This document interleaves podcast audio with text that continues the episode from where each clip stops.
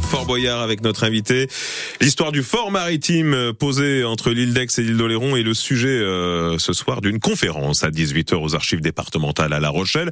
Une conférence euh, animée par Philippe Lafont, historien de l'île d'Oléron. Philippe Lafont qui répond à Ulysse Le Toquin.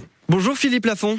Bonjour. Ce fort dont on a tant d'images qu'on connaît tous, est-ce qu'il a toujours ressemblé à ça? Ah oui, absolument. Euh, à partir du moment où le, où le fort est construit, c'est à partir des années, euh, au début des années 1860, le, le, le fort ne va plus changer d'aspect. Euh, où il va y avoir une modification de silhouette, c'est quand on va euh, construire un, un, port à côté, au sud, et un épi de protection euh, au nord. Donc ça, ça va changer un peu cette silhouette, cette silhouette. Et qui, après, avec le temps et surtout la violence des vagues, euh, vont disparaître euh, avec, euh, avec les années 50-60. Il a failli même être rasé, ce fort, dans les années 1890 Oui, oui, parce que l'état-major, l'artillerie, a voulu l'adapter aux, aux, énormes moyens de l'époque, avec des tourelles blindées, enfin bon, une espèce de énorme machinerie, et pour cela, il fallait raser deux niveaux. Hein. Donc on serait arrivé euh, au niveau du, du, du rez-de-chaussée, quoi. Hein, ce qui aurait quand même sensiblement changé l'allure. Et heureusement, euh, d'abord parce que ça coûtait une fortune, mais ça, le projet a quand même été financé. Bah, finalement, il a été décidé de ne rien faire parce que de toute façon, ça ne servait plus à rien de faire quelque chose. L'ennemi n'était plus euh, l'ennemi héréditaire, euh, l'Angleterre, mais c'était l'ennemi de l'autre de, de l'autre côté du Rhin et non plus de l'autre côté de la Manche. Vous avez publié en 2022 un livre Fort Boyard un défi à l'océan. Où en est ce défi actuellement? Dans quel état est le fort aujourd'hui? Écoutez, le fort, il est plutôt en bon état parce que euh, il faut savoir que euh, depuis que l'émission existe, hein, pour, c'est pour fixer dans le temps, c'est que depuis 80, 1988, le fort a été racheté par le conseil départemental de la Charente-Maritime et qui, depuis cette période-là, euh, l'a remis en état dans les années 80-90 et depuis le maintien, euh, le maintien, bah, euh, très très bien quoi. Hein. Donc euh, le fort est en le fort est en bon état. Est surveillé de près et il n'y a plus de souci à se faire. Il est 7h53 sur France Bleu et France 3. Notre invité, c'est l'historien spécialiste du Fort Boyard, Philippe Lafont. Il va y avoir mi-mai de grandes annonces du département de Charente-Maritime quant à des travaux sur le fort.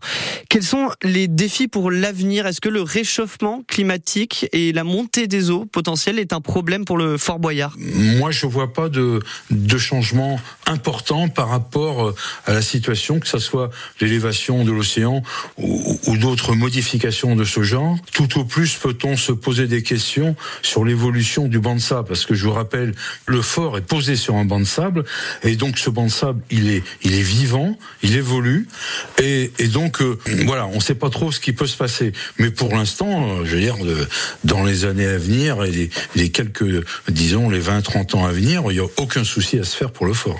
Il a été bien construit en fait, dès l'origine ce fort. Oui, c'est une très belle construction qui a coûté des sommes faramineuses à la France, qui a pris euh, euh, trois ou quatre fois plus de temps que prévu, qui a vraiment coûté dans tous les sens du terme, mais qui a été euh, parfaitement réalisé. Surtout par rapport à la violence que l'on ne peut pas imaginer, la violence de l'océan à cet endroit-là. Je cite un certain nombre de, courriers des gardiens du fort qui disent lors de certaines tempêtes, ils disent vraiment que le fort va se dis disloquer et va partir, euh, va partir à la mer. Donc euh, euh, voilà, c'est quelque chose qu'on peut pas imaginer. Euh, je rapporte des, des courriers où l'eau explose et pénètre dans les, à travers les, les embrasures et déplace les canons, quoi. C'est d'une violence inouï. Et donc euh, tout ça, le, fort l'a encaissé pendant des dizaines d'années, et, finalement, euh, bon, évidemment, quand le, Conseil général l'a récupéré en 88, euh, il y avait quand même des, des, fissures, il y avait quand même, mais mais quand même, euh, c'était bien quoi. Il tenait, il tenait tout à fait le coup. Hein. Vous qui le connaissez euh, si bien, le fort, est-ce qu'il y a une anecdote en particulier qui vous a marqué, que vous aimeriez nous raconter sur Fort Boyard? Bah, je, crois que les, anecdotes, ce sont les gens et les ouvriers, parce que je vous parlais des gardiens, mais euh, ce sont aussi les ouvriers euh, qui travaillent sur le fort. Et ce qui est le plus marquant dans les rapports, c'est cette violence de l'océan. Par exemple, quand les ouvriers restent enfermés dans le fort à cause de la violence de l'océan, parce que on ne peut atteindre le fort avant que la plateforme que l'on connaît aujourd'hui ne soit construite. Avant, on ne pouvait atteindre le fort que par l'escalier. Or, l'escalier, dès qu'il y a un peu de mouvement de la mer, l'escalier est inaccessible. Si vous êtes installé là, eh bien, vous allez être sans ravitaillement d'aucune sorte pendant 2, 3, 4, 8 jours, 15 jours, 3 semaines.